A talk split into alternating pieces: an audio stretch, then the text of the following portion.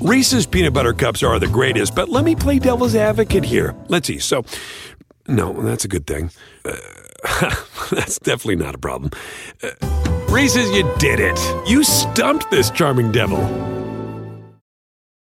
At Bet365, we don't do ordinary. We believe that every sport should be epic. Every basket, every game, every point, every play. From the moments that are legendary to the ones that fly under the radar.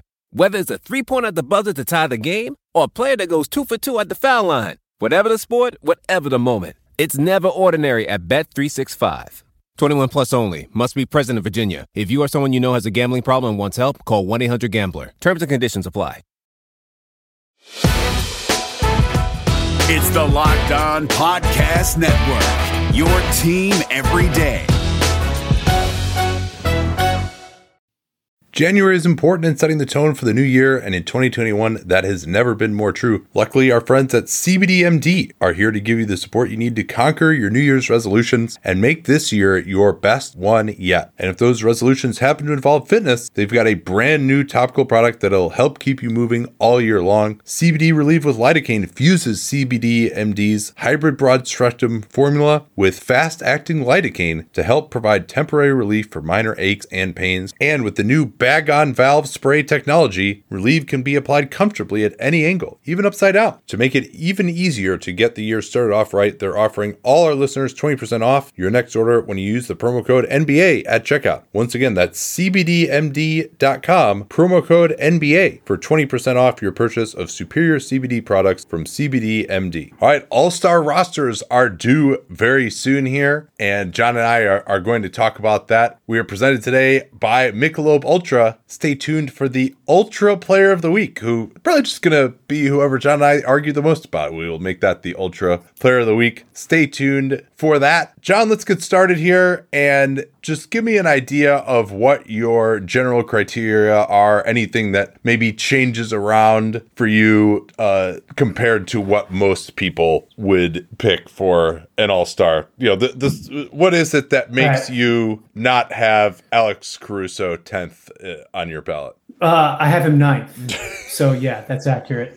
Um, the okay, so let me get on my high, high horse here first. Oh yeah, All the coaches and former coaches and people in the air and say the All Star game should be about winning. Well, guess what? It's not. It's not. It's not anywhere in the description of who should be selected for the All Star team. Those aren't the instructions given to the to the coaches who select the team. It's just them going rogue and deciding that on its own. So put a sock in it. That those aren't the rules. What- okay. what are- so I'm not taking. what are the instructions? Do you actually is, do we actually know what that rubric is? Uh, I, eh, I mean, once upon a time I did, and I forget the exact instructions are. Um, Don't let them pick Zaza Pach- Pachulia, please God no.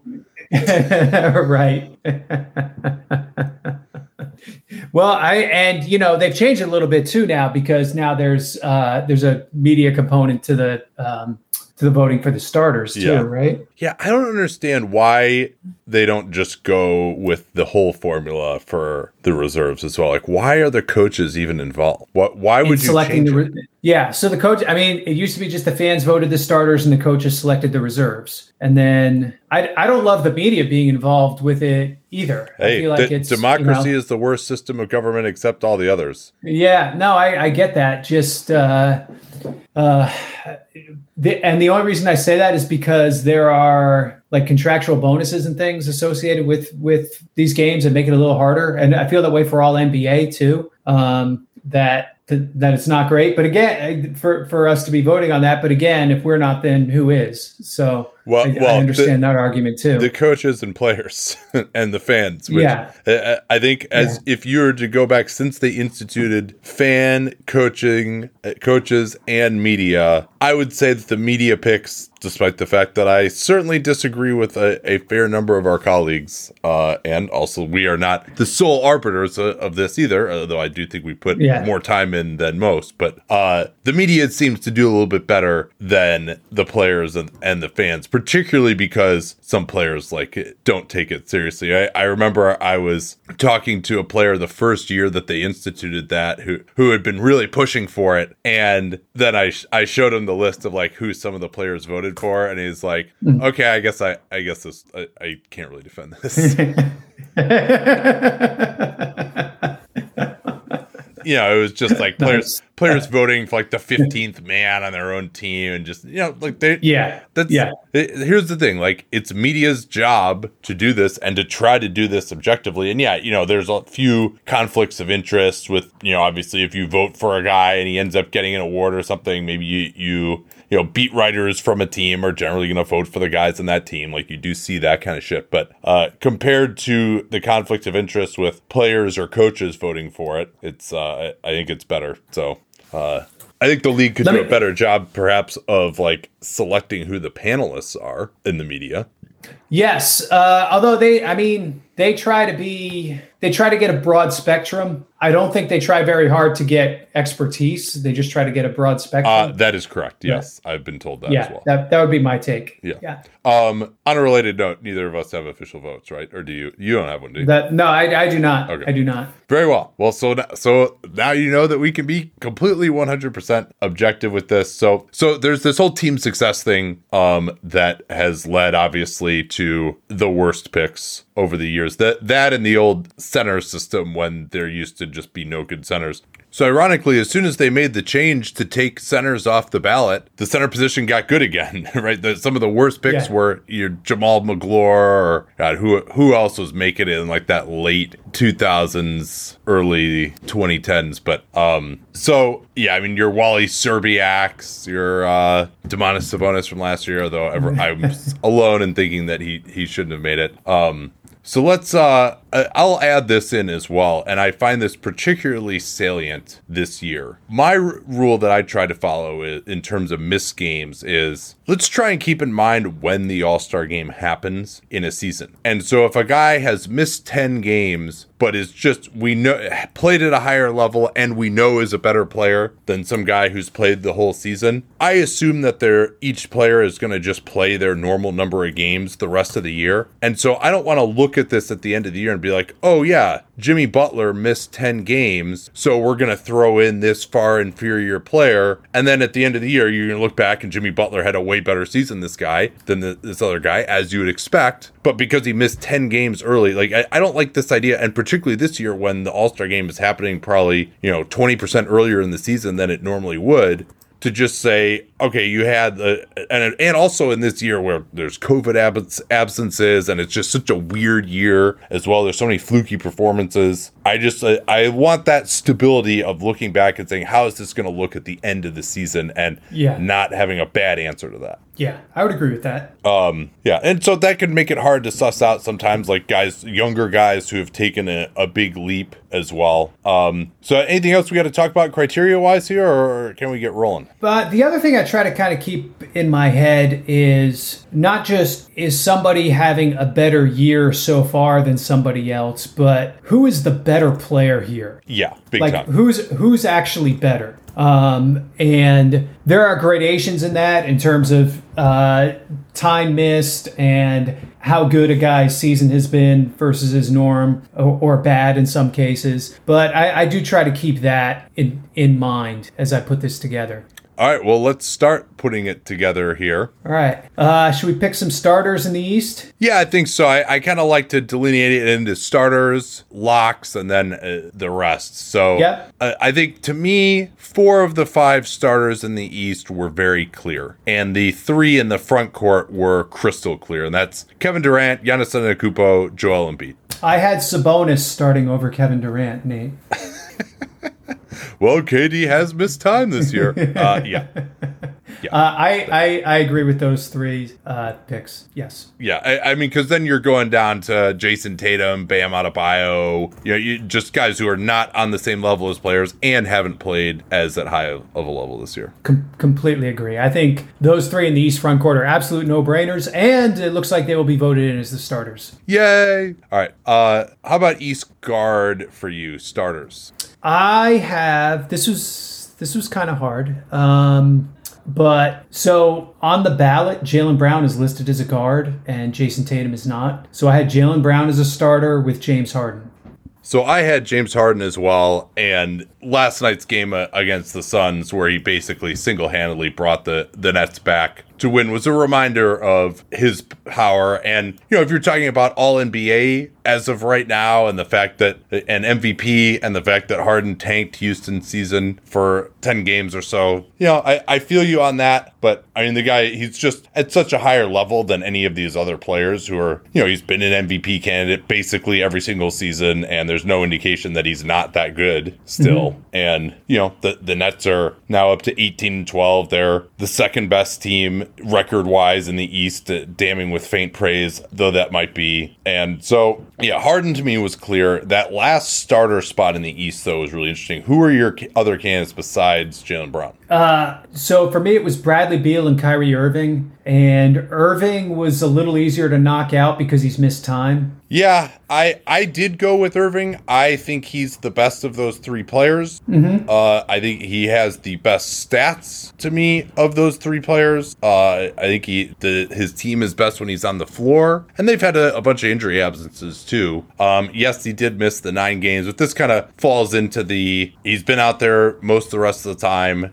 and are we really going to be like, oh, he missed nine games? Well, except so within Kyrie's case, I'd say it's a little different because he's missed nine games and he's probably going to miss nine more right? He always yeah. misses games. Yeah, I mean, that said, though, you know, 28 points a game on 65% true shooting on a good team. It's, uh, you know, and uh, Beal, I mean, he's someone that we'll talk about as well. Uh, he, gotten a little more efficient recently, and he's going to make my team, although I, I did I did not even necessarily have him in the lock category. Mm-hmm. But other than volume of points and, you know, having the highest usage in the league, basically, there isn't really that much of a statistical argument for him. And in particular, any metric that's based on on off kills him, absolutely hates him. Bradley Beal for the second uh, year in a row, called, right? What'd you say? It's second year in a row this has been the case, right? Yeah, I didn't yeah, think was on well, off as that good last year. Right. I, I, mean, now that part of that was that the offense was really good and the defense was bad, and I question how much how much a guard can hurt your defense. Although the bigger you get up the positional spectrum, you know, with him being a two instead of a one, I think that does hurt your defense more. But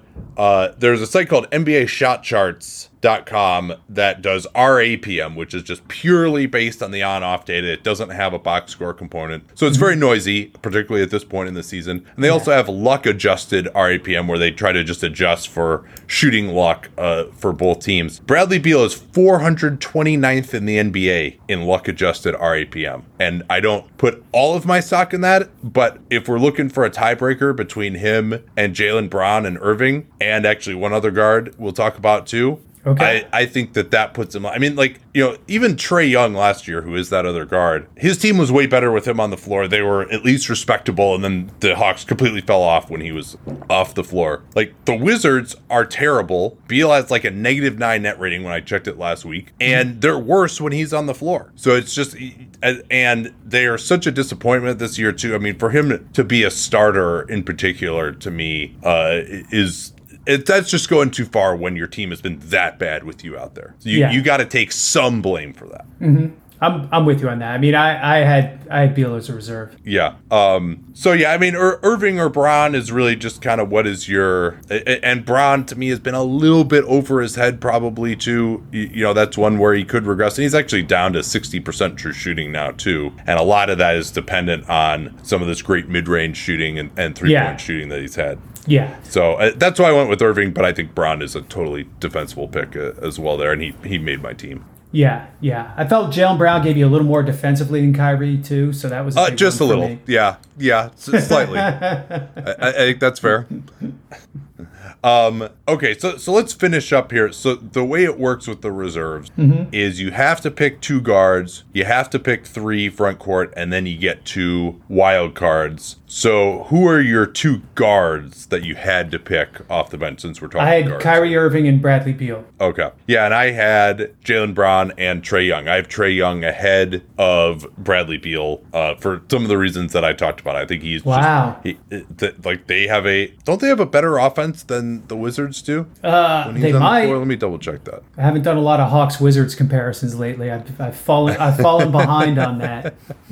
Let, let- As let our, as our Southeast Dis- Division correspondent, I really should be more up on this. oh man, no, no, nobody. Southeast Division isn't isn't too bad here. Yeah. So Trae Young, Atlanta Hawks have a 115 offensive rating with Trae Young on the floor, and it's gone down a little bit as they've struggled in, in the last week. But he still mm-hmm. has a positive 3.5 net rating, and their defense is actually totally respectable when he's out there. 112, it's about league average or so. And Bradley Beal, those numbers uh, when I checked it last week were horrific. Uh, Wizards offensive rating with Bradley Beal on the floor, 111.5. And he, he- they've gotten better over the last week or so, but still negative 6.3 net rating when Bradley Beal is on the floor. And, uh, you know, Trae Young has been a little bit more efficient. Yeah. He's definitely a better distributor Uh-huh. than Bradley Beal. So, you're I- I- saying so yeah. you're saying Young over Beal because of Westbrook. Yeah, I mean Westbrook has been has been pretty bad. I, do, do you really you think that the Hawks have, given all their injuries, have significantly better offensive talent around uh, Trae Yeah. Young than just because of Westbrook? Uh, yeah, I do. And even, I mean, at the other three front court positions, I mean, they start, uh, so their starters the last two games were Garrison Matthews, Rui Hachimura, and Moritz Wagner, right? They've started Rolo for a lot of the season. I mean, since Thomas Bryant went out, they, they really haven't had another even halfway decent offensive player. Yeah, I guess that's true. The, the expectations were that the Wizards were going to have a really good offense this year, and that that hasn't necessarily. And, and I'm sorry, Bertans is obviously gone completely sideways too, which hasn't helped. Yeah, he's a little better the last couple of games, but yeah, that's that's not amazing. Uh, well, so so is this it? I guess this is it here. Bradley Beal, we, we spent a lot of time on him. He is the Ultra Player of the Week, John. Our player of the week, and it's and it's appropriate. The Wizards are on a winning streak, right? They uh, they, they beat, beat had a had a nice win against Boston, and then uh, they, they beat some awful team on Sunday too, right? Um, so yeah, Bradley Beal, it is. Oh no, they, no, they beat the uh, they beat the Celtics. That's not No, all. no, no. They yeah, they beat this. I'm sorry, they beat the Celtics on Sunday. They beat somebody else the day after, right? Yeah, So I have well, the chronology on this right. Well, one thing I am going to get right is these copy points. Uh, it's only worth it if you enjoy it. And Michelob Ultra has 2.6 grams of carbs and 95 calories. Enjoyment isn't the end game; it's the whole game. Are you happy because you win, or do you win because you're happy? Michelob Ultra and the Ultra Player of the Week, Bradley Beal. What's up, sports fans? Matt Peck here, host of Locked On Bulls, and I want to talk to you really quickly about another excellent podcast. Huge Fan is a new Sirius XM original podcast where stars talk sports. Each week, join host LaChina Robinson as she chats with your favorite celebs about childhood sports memories, game day rituals, the most heated rivalries, and more. And this new season features huge names like Anthony Ramos from In the Heights and Hamilton, Pat Carney from the Black Keys, Mel C, that's right, aka Sporty Spice from the Spice Girls, and even actress Michelle Williams talking about her love for our very own Chicago Bulls. Huge Fan is a fresh way to connect with your favorite artists, actors, and personalities about something we all understand fandom. Huge Fan is now out on Pandora, Stitcher, Apple Podcasts, or wherever it is that you get your podcasts. And don't forget to follow the show or subscribe on your favorite podcast app so you never miss an episode. So 2.6 is also the length of the average Wizards winning streak over the last few years. it's an easy way to remember that. Oh man. Uh, so Bradley Beal ultimately is on my team. I guess I arguing about him versus Trae. I mean, so you just feel Bradley Beal's better than Trae Young? Yes, I do. That that's what it boils down to. Yeah. Um.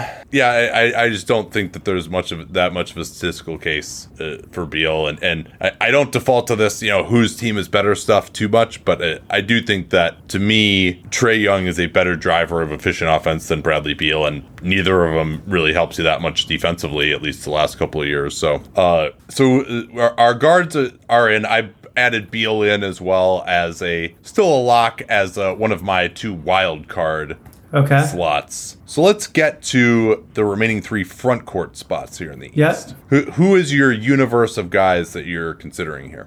Uh, in the front court, uh, so you have uh, Nikola Vucevic, you have Julius Randle, you have Sabonis. Uh, Started with all the best guys, right? yeah, yeah, you have uh, T- Tobias Harris is having having a nice year. Jerami Grant in Detroit. Um, Hayward, I can't remember if he's considered front court or back court. Um, Uh, pretty pretty sure he's front court. I mean, he's definitely played front court yeah, all year. So uh, Khris Middleton, uh, Jayson Tatum, uh, Bam Adebayo. So yeah, I you saved the best guys for last for me. I mean, I think Khris Middleton just has to be a lock, having another Yep. just ridiculous shooting season for the Bucks. I, I mean, it's pretty incredible that Khris Middleton three years ago was one of these guys where you're like, hmm, is he even really? You know, that first good Bucks year, is he really even like their best candidate? And could it be Brook Lopez or Yeah. Eric Bledsoe? And he was kind of on the borderline of just the well, they're so good, they need a second All Star pick. And then the last two years, he's just gotten better and better. He's like really legitimately been one of the 12 best players in the East, and there's just really no argument about it. And, he's also just established a level of performance to me at Y- this you point. know this isn't a fluke, exactly. Yeah. Um, I mean, it's been improvement, but it's been incremental improvement Yeah. over the last three years. So, so he is a lock to me. Jayson Tatum, a little bit less of a lock, but still ultimately a guy who who's young enough, made it last year, established a very high level of performance in the playoffs, was playing great this year, and then it had a COVID diagnosis, and he struggled a little bit since coming back from that. But Yeah. I I mean, particularly guys who where it's COVID related, I'm I'm all right giving them a, a pass there. He's just at a much higher level than any of the other guys that that are you mentioned here. I mean, it's just not close. Yeah, I mean, to me, I get back to there's some other guys who maybe this season can compare to him statistically, but you, I think you go back to like who's better here, like who's the better player. Like I think Tatum's percentages in particular are a little outlier low right now, and are probably due to rebound. So Yeah, I, I, I do wonder a little bit. You know, he's just his isolation game. The numbers on that are still pretty bad. You know, that might be a little bit overrated. And you know, getting to the foul line, two point percentage, that, that's a weakness. But he still provides a lot as a help defender on defense. That's usually where you provide a lot of help defenders on defense. And uh, so yeah, I, think he's up there. And then Bam, I thought to me also is someone that I would consider a lock. I just consider him a cut above these other names that you're talking about. Yeah, I mean, guy who Miami has sucked this year, but Bam's actually taken his game up another level. I thought. Yeah, on my pod, we talked about how his jump shot is all of a sudden really good. Like he's increased Yeah. his usage. He's just as efficient, despite the fact that he is taking much more difficult and more shots this season. His free throw percentage is like crazy high now, and he's probably got the most defensive value of any of the players that we're talking about in this group uh, as well. So, uh, yeah, I, I think he, he's just he's got to be in there. I mean, my, Miami has been so messed up by all of these absences and they haven't they've disappointed so this is almost kind of a, my ballot as you'll see is kind of a gamble that they're going to turn it around a little bit Okay. Okay. um so i guess you, you, so, took, you took Max Strus then. hey he plays hard uh I, I like I like, I loved watching him at DePaul because he was totally without conscience as a shooter. It was wonderful. it- he's like the georges niang of guards the, like so we we'll call him like the hatchback instead of the minivan. Um so I, that puts me at 11 here. Is trae young on your team? He is not. Ooh. I left him off. oh man ah maybe maybe uh oh wait I felt like he was contributing a little too much to the Hawks' malaise. That him and Collins, being- that him and Collins have been sideways, and you know, you always hear these kind of rumblings that guys don't really like playing with him. And he, yeah, I mean, he's not been as efficient this year, certainly. Um, like his true shooting is actually worse than Beal's. Uh, Yeah, it, it, Beal actually has improved a lot. I, I had that written down for when I did a bunch of research last week, so it is actually changed now. And so I when it came down to it for those last two guys, um, he was he was the one I left off, and actually I I had him 14th. So I, I actually had I actually had three other guys ahead of him. Oof. I mean, like this team is still positive with him out there. They're like 15 points per 100 be- possessions better on offense when Right, but that is plays. that is because have you seen Rajon Rondo this year? Uh, not much because he's hasn't played that many games. But yeah, I mean, it's it, it hasn't been amazing, and you know, he hasn't. You know, they are going with Brandon Goodwin uh, as well. But I, I think you know, if you look at their offensive personnel, it's actually available. Like they play two bigs together. Like John Collins is like a okay second banana. Uh, you know they they've had a total rotating cast eh, on the wings due to injury all year, and yet 115 offensive rating with this guy on the floor. Like that's really really good. A- And I like I don't know who else you give that credit to other than him. And it, you know, a lot of times they've had a lot of replacement level guys out there this season, and they're still positive with him out there. So yeah, I mean, the, difference between what they are with him off the floor and on, part of that is due to the fact that everyone else is really bad. But some of those bad players are playing when he's out there too, and they're good when he's out there. Yeah, I mean, I, I I get that, and I can see I can see the argument for him. I just. I, I, I struggle to put him over a couple of these other guys who are like really contributing to winning situations. Okay, so so who did you have ahead of him then in that case? Okay, uh, so that we're getting down to the last two spots in the East right now, right? So Yeah. I had I had a short list that included Trae Young and five other guys, and then maybe one or two others on the fringe. I thought you said So- it was a short list. Okay, so I, I eventually shortened it from there. Okay. Well, football may be over, but the NBA, college basketball, and the NHL are in full swing. I like it better when football's over, personally. And BetOnline is the fastest and easiest way to bet on all your sports action. In fact, BetOnline even covers awards, TV shows, and reality TV. You got real-time updated odds and props on almost anything that you can imagine. BetOnline has you covered for all the news, scores, and odds. It's the best way to place your bets, and it's free to sign up. Head to their website or use your mobile device to sign up today and receive your 50% welcome bonus on your first deposit. That's pretty good. Bet online, your online sportsbook experts, and don't forget the promo code locked on to let them know that you came from us. David Harrison here, the Locked On Washington Football Team podcast, celebrating with you a 21 grain salute to a less boring sandwich thanks to Dave's Killer Bread. I don't know about you guys, but when I eat pizza, I eat it for the toppings, not the crust. And when I eat a sandwich, it's for what's inside the bread, not for the bread. But when I throw a sandwich on 21 whole grains and seeds, thin sliced bread from Dave's Killer Bread, it is the epitome of addition by subtraction. That thin sliced bread lets me focus on what's inside the sandwich, but also adds to the sandwich with killer taste, killer texture, killer nutrition, a subtle sweetness, and a seed coated crust. Dave's Killer Bread is America's number one organic bread for a reason. It tastes so stinking good. Dave's Killer Bread is made with the highest quality organic and non GMO ingredients and is power packed with whole grains, fiber, and protein. Visit daveskillerbread.com to learn more and look for Dave's Killer Bread in the bread aisle of your local grocery store. But you know, originally I wrote down like Julius Randle, Domantas Sabonis, you know, Gordon Hayward, Jerami Grant, uh, Zach LaVine, Jrue Holiday. I kind of worked through all those names and then discarded them. The core kind of last four I ended up with were Ben Simmons, Jimmy Butler, Nikola Vucevic, and Trae Young. Yeah, so I, I mean, I've got one spot left. Trae did make it for me. My last guy out of that group was Butler. Again, just going for uh, he had a COVID diagnosis and absence. He's still like the Heat have been so bad without him, and Yeah. they're still totally acceptable when he's out there. Again, his individual box score stats are not as good, but he has such a track record of being a winning player and his team just being so much better when he's out there across multiple stops, and that's happening again this year. So I, I think he's, and he's just again another guy who's just a cut above, like you know Jimmy Butler or Nikola Vucevic. Like Jimmy Butler was unbelievable in the playoffs last year; he's the best player on the finals team, and Nikola Vucevic uh, has wins one playoff game a year. Yeah, yeah. I, if you're drafting teams in the East, right? But Butler goes in the top what six, seven, or whatever.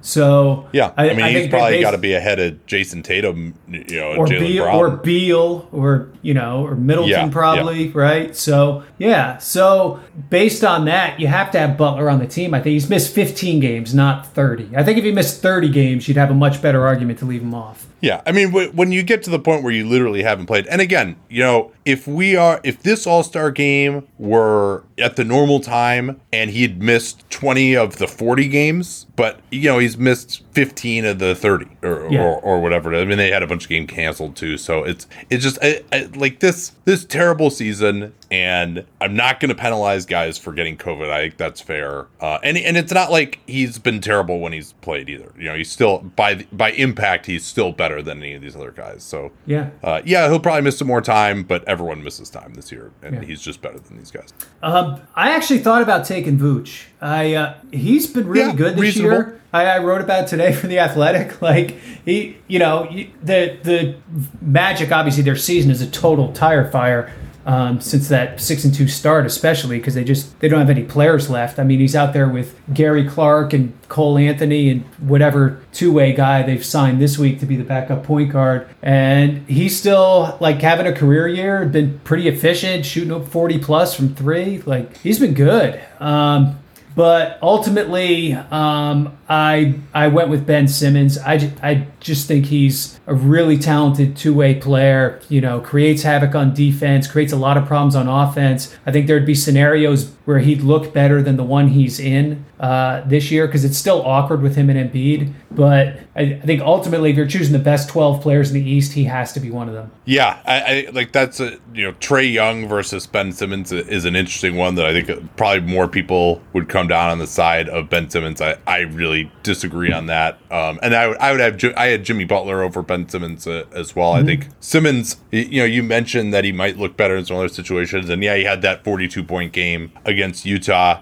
If only he felt disrespected like that every game and was actually that aggressive all the time, but he just isn't. And I think that's yeah, defensively one of the best in the East for sure. But I think his situation is just it's very hard to build around him because of his lack of shooting and overall lack of aggression in the half court, despite that one game. Um, so I mean, I I didn't really have him as that serious of a candidate. The numbers are down. He just he's been put this. You know, you said it, the fit with Embiid is clunky, but you know, there's no Al Horford anymore. You know, they're back to there's no Jimmy Butler anymore. Like he was put in position to where he could have been their primary half court initiator, and he's just not capable of doing that, and that just makes it hard to build a good offense. I think so. That's like, like he's he's in a pretty good situation. Other than Embiid, like what is the bad part of his situation right now? Uh, yeah, I mean he's he's always out there with. I shouldn't say I shouldn't call Embiid a non-shooter, but Embiid's going to be on the block. So Right. so I think that does make it a little harder for him. But that's just it. With any non-shooter, it's harder to build a team around him because the other four guys need to be shooters. So that's I mean that's the same thing that like New Orleans is running up against a little bit. Um, Yeah. So I, that that problem will always be there for Simmons. Well, and it's it's just also not only is he a non-shooter, but he also isn't the initiator in the half court. So now he just has to stand somewhere, and Right, that somewhere right. is going to be like kind of out of the way, but in the dunker spot and mucking mucking up the spacing. But um, yeah. So so my my final team, I'll go through it here. Starters: Irving and Harden at the guards. KD, Giannis, and Embiid up front. Then my reserve guards were Jaylen Brown and Trae Young. Reserve forwards, Khris Middleton, Jayson Tatum, Bam Adebayo. And then my two wild cards were Bradley Beal and Jimmy Butler. And so, uh, what are our differences then? Uh, it was Trae Young versus Ben Simmons was our only difference. Well, no, I don't have Ben Simmons either. No, I'm saying you t- didn't you have Trae Young on your team though? Oh yeah, yeah. Sorry. Yeah. Uh, yeah. Okay. Yeah. So because you had Butler too. Okay. Yeah. Sorry about that. So Who is I mean, who, uh, who, yeah. who is your most difficult exclusion? probably Gordon Hayward. Okay, okay. It- it- Hayward, and then probably Vooch after him. Um, you know, a few people. I mean, I think it wouldn't shock me if Sabonis makes it again, just because it's like, well, the Pacers they're competent and they have to have someone. Um, yeah, uh, Julius Randle may get in that way too. yeah, no, that's. I mean, especially. I think especially because like Thibs is such a coach's coach, and and uh, the coaches are go- are going to vote for him. But yeah, I, I mean, like Rand, I'm sure there's people, at, you know, the Pacers fans and Knicks fans, for example, probably not Pistons fans. I don't think they care enough uh, uh, about Jerami Grant at, at this point. But uh, why do you not have Sabonis and Randle on your team? I, I think those are probably going to be the most controversial omissions. Uh, I guess I, I mean Jimmy Butler's a better player than either of them, right? So I, I think Yeah. he pretty easily qualifies over them. Um, and then when I got to that when I got to that last spot, I guess I just I, I don't see Sabonis or Randle as being real like difference making players at a high level. Um, you know, I think they're able to put up numbers in the situations they're in, but it's it's hard for me to get too fired up about them. Like I think I mean, I think even like if Vucevic was in those same situations on those teams, he'd probably put up better numbers, right? Yeah, or, or close to it. I, I think that's reasonable. Uh, yeah. So Sabonis really not that much above league average in terms of true shooting. He's below average for a center, fifty nine. He has. I mean, the, I've ac- actually watched a lot of Indiana the last couple weeks. He's missed an enormous, an, yeah, inordinate number of like two foot chippies. Um, so and defensively, when I looked at it last week, they're about ten points per one hundred worse uh, when he is on the floor than off. He's one of the worst rim protecting centers in the NBA. Allows about sixty seven percent shooting at the rim. He's right. He and Nikola Jokic are And right kind of scheme, in this scheme category. wise, they have him doing some silly stuff too. Like you know, have him chase some guards forty feet from the hoop. Like, come on, like. Yeah. Well, I mean, Can we, but, can we but work like, with this guy's limitations a little bit? Well, uh, but that's the thing, right? Like the, he's playing with Miles Turner, and so like Miles Turner needs to be the rim protector, and so you got to be able to guard on the perimeter, right? Like that's that's uh, he's just a, to me is a pretty big defensive minus at this at either uh, big spot, and then you know, he's improved his three point shooting a little bit, but he's still not a huge threat out there. And I just if you're gonna be an all star center and your argument is offense, like can you at least be above the positional average in true shooting? Yeah. And you know his passing is good. He d- does the DHO game stuff. He'll mash guys in the post, but he only mashes bad guys in the post. He can't. he, he, he like if if he's going up against a real center, he's going to struggle most of the time. Yeah, and you really shoot notice a difficult that, hook right? shot. It's like Yeah, Moses part like- in the Red Sea, right? Like separate the good defensive centers from the bad ones when they play Sabonis. Yeah, a- and you know he's not. He doesn't really have like great touch on hook shots the way someone like Jokic does. Like if he gets forced into a hook shot, that's a win for the defense. Which, So, which and- hand? and- which hand does he shoot it with? I does, it, does he shoot those left or right? I can't remember. He, he actually is going right shoulder, or uh, I'm sorry, left shoulder a little bit more this year. Although he does that usually for like a little turnaround jumper. That that's not very effective. Um, and, and then Randle, part of it is kind of built on hotter shooting than you would expect. Uh, his distribution has been very impressive. I, I think that's uh, helped a lot. And the Knicks have been. You can't argue that like his defense is killing them anymore. Like they've been very competent defensively, even if a, a little lucky. They're not a bad defensive team by any means. Um, I mean, I kind of actually like Randle's case a little bit better than Sabonis's, but it, again, you're getting into the thing now where Randle is just he's not at the level of some of these other guys. You know, Yeah. we're, we're when when you're talking about guys reaching a new level of performance, particularly in this weird year, and particularly given that we don't have as much sample as we usually do going into All Star, I'm wary of that. I'd agree with that. Here at the Lockdown Network, RockAuto.com is one of our favorite family businesses. They serve auto parts customers online, but they do it with that family touch. The chain store for auto parts, that model doesn't work anymore. They have different price tiers for professional mechanics and do it yourselfers. You go in, there aren't any parts out in the front. You go up to that desk, the guy goes into the computer system. They don't have your part. They say they can order it. You have to go back to the store again to get it. Why not just go to rockauto.com, enter your make and model, and shop for auto and body parts from hundreds of manufacturers? They've got everything from engine control modules and brake parts to tail lamps, motor oil, even new coppet. So go to rockauto.com right now, see all the parts available for your car or truck. Make sure you write locked on in their How Did You Hear About Us box so they know that we sent you. Amazing selection, reliably low prices, all the parts your car will ever need. RockAuto.com. The average protein bar is quite terrible. It tastes like one of those layers of sedimentary rock at the top of the Grand Canyon. Built Bar has solved that problem though. They are now up to 18 amazing flavors, six new ones cherry bar, sia, cookies and cream, caramel brownie, lemon almond cheesecake. That goes with the 12 original flavors like raspberry, German chocolate, peanut butter, peanut butter brownie, double chocolate, mint brownie. They taste so good because they're covered in 100% chocolate and they're soft and easy to chew, but they are still great for the health conscious guy. You can lose or maintain weight while indulging in a delicious treat. Bars are low calorie, low sugar, high protein, high fiber, great for a keto diet. For example, their peanut butter bar, 19 grams of protein, 180 calories, 5 grams of sugar, just 5 grams of net carbs. And you can get a free cooler with purchase while supplies last. Go to builtbar.com and use the promo code lockdown, the name of this network. You get 20% off your next order. That's promo code lockdown for 20% off at builtbar.com.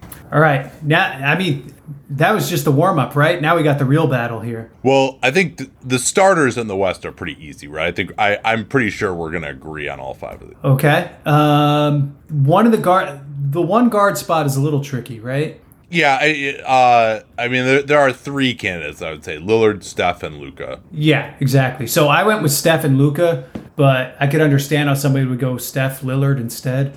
Yeah, and that and that is in fact what I did. So I guess I, I was wrong. Um, you know, I, I mean, I, I Luka's putting up some pretty good stats. I think just his shooting woes at the start of the year uh, have been a problem, and Dame has been like so ridiculous in the clutch. So uh, and Dame's team crazily has been better. He's kept them afloat Yeah. with a one man band in a way. Da- Dallas has also been ridiculous in the clutch, you could say. well, uh, in a bad way, you mean, right? yes, yes. Um, but but I mean, I think you know the Blazers and Mavs have probably had like similar levels of injuries, and Dame has been able to keep them afloat at 16 and 10 in the way that the Mavs haven't been, and so I, I think that's uh, That's fair. That's kind of the tiebreaker for me. Sure, sure. Um, and I mean, I Luka also puts. I, I mean, I think if you had to ask me who a better player will be going forward this year, I would probably pick Luka. But I think it's it just his superior size. He's not as much of a defensive liability. But it, I I think Dame has been a little bit better this year so far, and they're right on the same level. So, but whatever, they're both locks to make the team. Um, then front court, LeBron, Kawhi, and Jokic. Absolutely. Yep. Yeah. Um. So Luka is a lock at guard. I don't actually have any other guards that I would consider a lock, and the positional thing is really interesting here because I have three front court players that are a lock, but one of my front court guys I actually would have considered a guard. He's played guard pretty much all season. Paul George.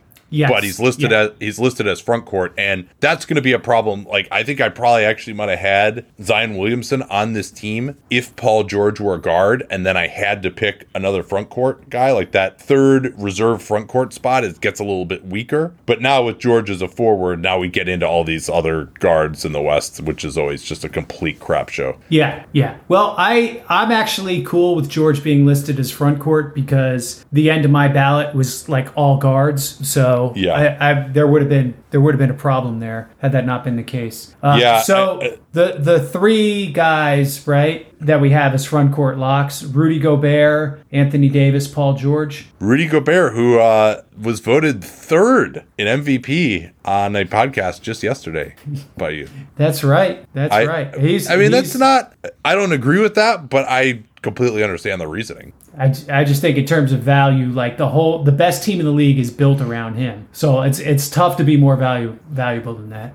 Yeah. Well, they say, John, that the most fervent converts are the late ones when it, when it comes to the Jazz, because I, I remember someone pillaring their off season. I was not a fan of their off season, yeah, and uh, but, but you know, I mean, they're doing this with all the guys they had, basically, right? Like, I mean, favors, Well- okay. Well, well, they re-signed Clarkson. I think it was. Yeah. Weren't you critical of that a little bit? I, I didn't love that contract, but Yeah. I mean, he's he's he's been fantastic. I thought last year was an outlier and he was going to revert, and that didn't happen at all. Um, Yeah, and then I didn't I didn't love the extensions for Gobert and Mitchell, and I still don't because I felt like they negotiated against themselves and could have pretty easily Yeah. got themselves a better deal. So I don't I, I don't feel bad about that part. Okay, so we're up to nine players on this team. Mm-hmm. We got three spots left. Who's in the universe? All right. So we have, I think the only front court player I have on my list here is Zion Williamson. Um, we have uh, DeMar DeRozan, Donovan Mitchell, Mike Conley, Devin Booker, Chris Paul, Shai Gilgeous-Alexander, De'Aaron Fox, and Brandon Ingram. Yeah, I guess Ingram anybody? would, would probably be considered front court. Ingram's front court, I think. Yeah. Yeah, and, and Christian Wood might have been in this mix had he not gotten hurt. So let's get right to it here. I, I mean, who, down to brass tacks, who are the guys who are really in this mix for you?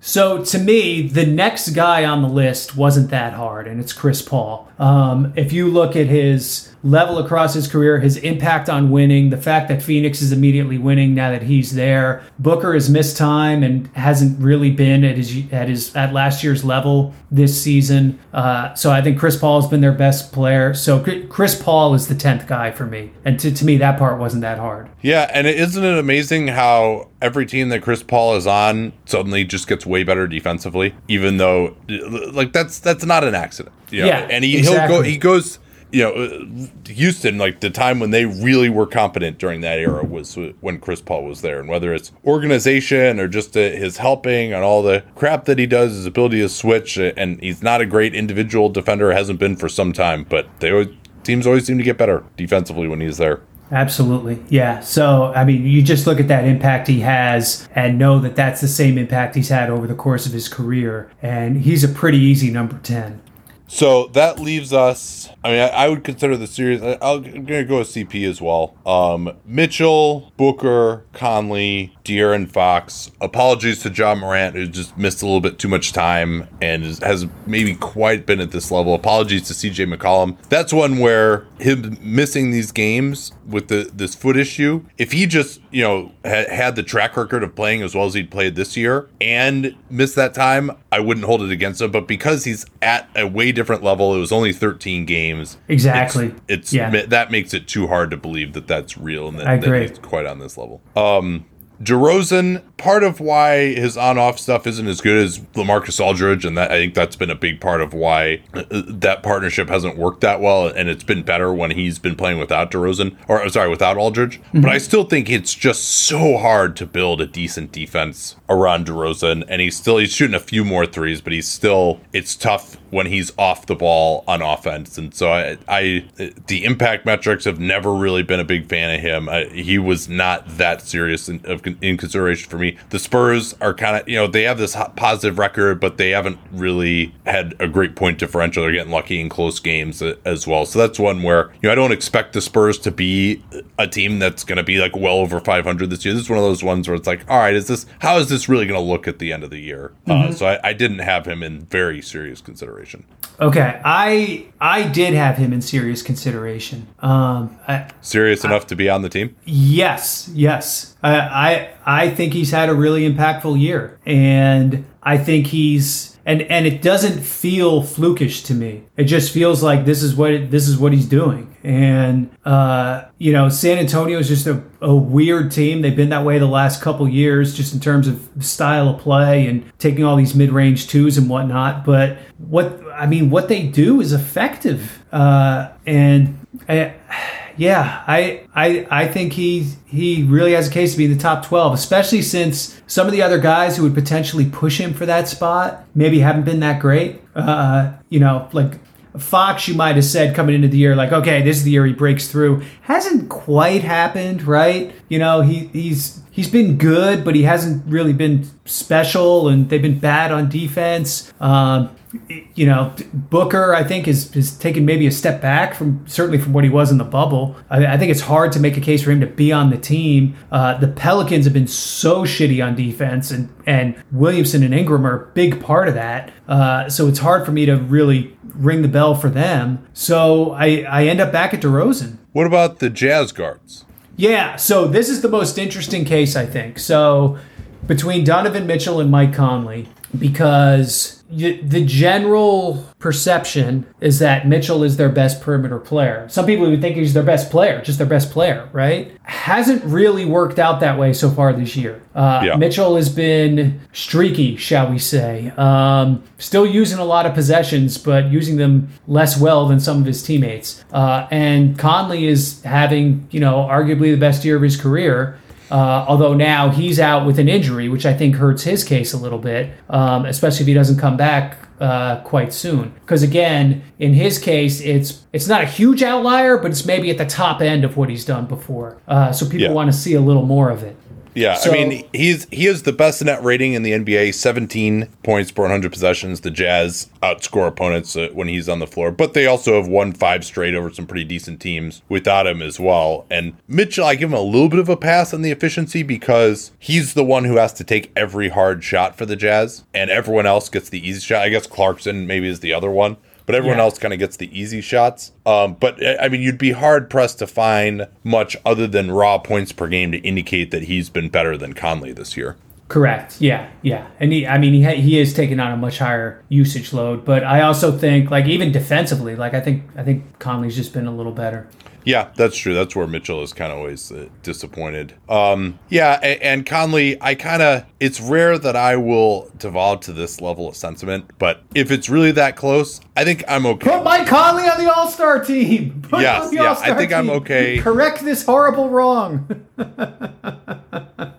Yeah. While I will say that I don't recall any times that, at least at the time of the selection, that I thought Conley really got jobbed. Uh, you know, there's pro- there was a couple of years I think 20, like, 2015 injury replacement. That's the one that burns me. who ended who did it end They up? ended up they ended up taking Lillard. I don't know if you remember, like Lillard made a big, made a big stink about not being selected for the team. Um, and I mean Portland was good that year too, but we had we were like I mean that was the year we started. I forget what our record was was at the at the exact All Star break, but we started the year forty one and fourteen, and uh, and we had one All Star, Marc Gasol. Uh, so th- th- that was the one that burned me up a little bit. Um, yeah, so I, I think I, I will go with Conley. So I've got one spot left now. And the more I've thought about some of these guards, I think I'm going to get out ahead of this. I'm going to pick Zion Williamson as my last guy. Wow. okay. Now, I realize that he has not been good defensively this year. I think he's getting better. But in the last 10 or 15 games, he has now been reinvented as their point forward. His drive game has been ridiculous. The play where he gets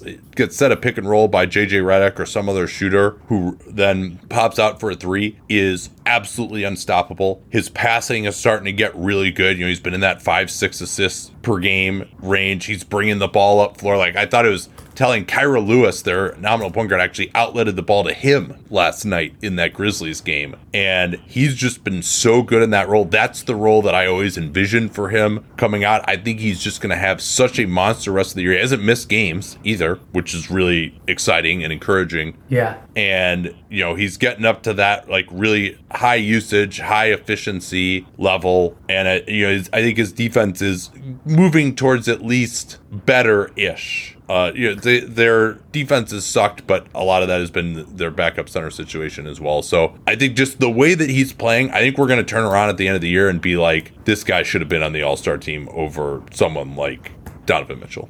Right, right, right. Well, Um, there's a, there's a way to split this baby, um, which is we're going to need an injury replacement for Anthony Davis. Oh yeah, that's a good point. I presume he will not be showing up uh, for the All Star game, given the uh, calf strain, which usually takes several weeks. So I, I don't expect to see him back. Certainly to play in the in an exhibition game, I think would be insane. So uh, you take Zion Williamson as the uh, he'd be the logical front court replacement. Certainly, right? There's almost no one else to pick. Yeah, other than Ingram, he's really the only guy that I had remotely in contention there. Uh, it, like DeRozan is basically a front court player at this point. I mean, he plays next to two guards that are smaller than he's been starting Yeah. at the three all year. He can't guard the one or the two. Like he he really actually is a front court guy to me at this point. So Uh, yeah, he's. I mean, he played four for them in the bubble. yeah, I, I I'm fearful though, John. I am fearful that this bottom end of the West is going to be coaches quote unquote rewarding winning teams a lot. I think. I mean, I know you had DeRozan, but I think DeRozan is going to be on there because the Spurs happen to be 16 and 11 with a neutral point Yeah. differential. Yeah, And- yeah, and I think Mitchell is going to be on there because the Jazz have the Yeah. best record. They feel like they have to take two. Yeah, Yeah, no, I, I, I think that's I, I've never cared a lot for that kind of thinking. So yeah, that's uh, so Zion could be our injury replacement. I guess the so where we differ then, where do we differ? Um, our last So my we- last we- two were Conley and Zion. and I had Conley and DeRozan, and I had I had Zion out. Okay, well that was fun. Um, we do need to rule a team out of the playoffs, however, before we go. All right, This shouldn't be too hard. Timberwolves. C- can I just pick them every week? Playing better. I don't know, man. Are you sure? um, I, I am actually going to not pick them. Uh, Okay, who who have your picks been so far? So I, you and I have no overlap yet. Okay. Uh, I have picked OKC and Detroit. Okay. And you have picked Minnesota and Orlando. Those are both in order. Okay, Um, you're going. So yeah, you can't rule the Wolves out. You already you ruled them out already. Sorry. I know you'd love to do it again, but I can't. I can rule Anthony them out. Edwards had a real nice game. Uh, Yeah, he the- did. The, the one game that gets attention in compared to the four that don't because he's shooting 25% in those games, but encouraging to some degree. Yes. Um, so uh, I'm going to, in addition to Minnesota, I will rule another team out this week. Uh, in the last two weeks, this team has lost games by 22, 18, 25, 38, 19, 17, and 31 Oof. in two weeks.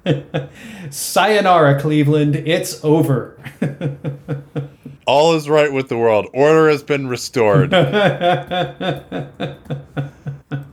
They are now 30th in net rating, 30th in offensive rating. and Larry Nance is out for at least through the All Star break, it sounds like, with that broken hand. And he Yes. was easily their best player and basically the guy who was making that defense work. And when they were Yeah. way high up because they were forcing like 18% turnovers, which uh, interestingly has not continued. And, they, and they've been wrecked by injuries as well. There's this weird thing where nobody's taken threes for them. I, I do think, I actually think that deactivating Drummond might help a little bit, but probably not much. Well, it'll Um, stop them from playing Drummond and Jarrett Allen together, right? That- I mean, Yeah. there's at least that. Uh, but yeah, I mean, there's just there's just too many holes to plug right now. Yeah, so uh, I mean, my other candidate was Orlando, who also, I mean, they're in a real struggle session as well here. I mean, I, I think I would feel quite comfortable picking Minnesota, Orlando, or Cleveland, but Cleveland, I mean, they just look so bad right now, and they have also signaled that they have acknowledged reality and with this Drummond trade stuff. So I will go with the Cleveland Cavaliers as well. Uh, should any kind of post mortem thoughts uh, on their season here?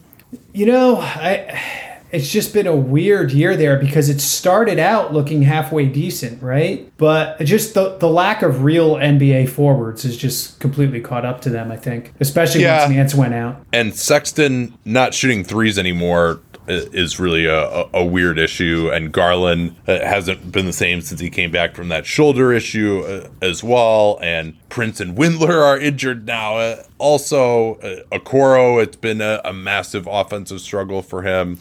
Can we can we talk about? I don't know how many people watch Cleveland.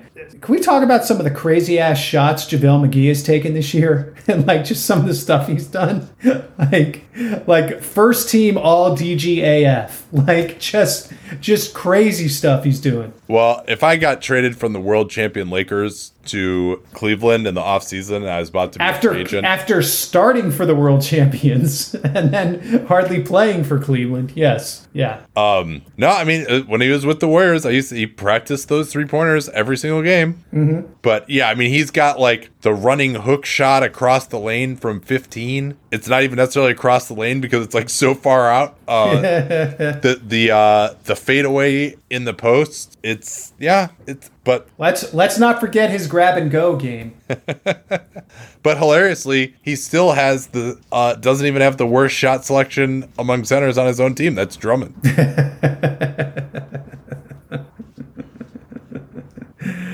Oh man. Do, do you think Drummond can? uh, This is the last we can close on this. Do you think he can help a team uh, uh, on the after the inevitable buyout because he makes too much money? He can't really be traded.